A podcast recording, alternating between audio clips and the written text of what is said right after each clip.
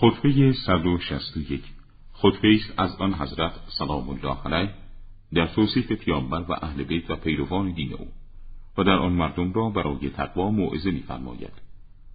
رسول خدا و خاندانش و پیروان دین او.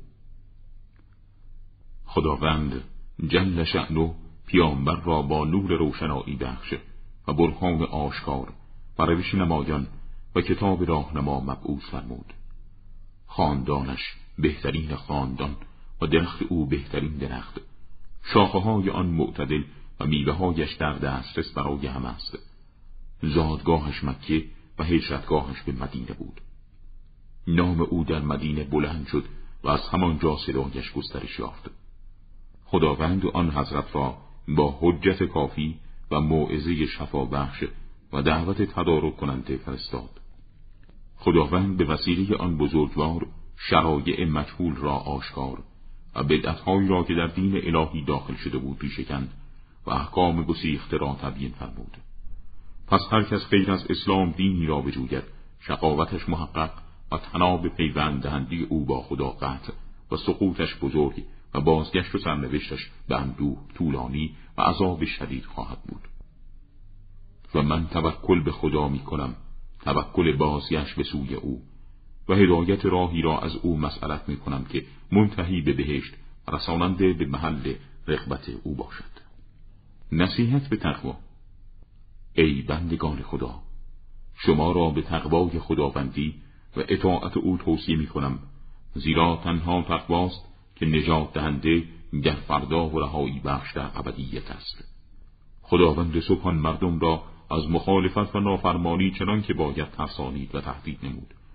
و ترغیب و تشویق فراوان به پیروی از مشیتش فرمود.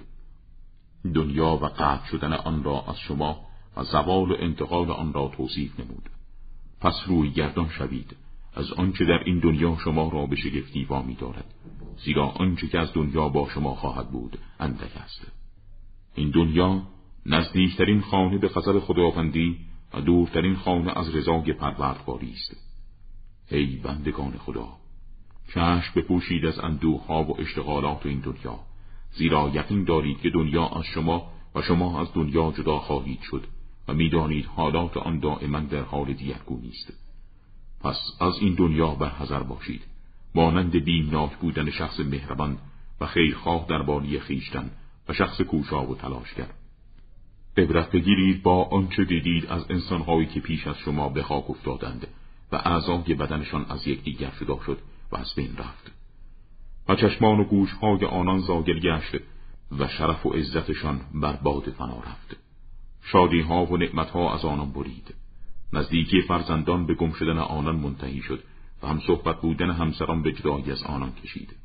دیگر نه به یکدیگر فخر می فروشند و نه تناسل می کنند و نه با یکدیگر دیداری دارند و نه با هم به گفتگو می نشینند ای بندگان خدا برحضر باشید مانند برحضر بودن کسی که بر نفسش پیروز است و مانع شهوترانی و ناظر به وسیله عقلش زیرا حقیقت آشکار است و نشان بر پا و راه هموار و مستقیم.